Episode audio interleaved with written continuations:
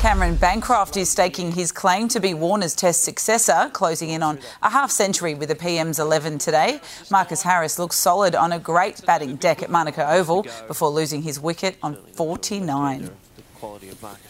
Close and taken. Good catch. Marcus Harris trying to go over the top.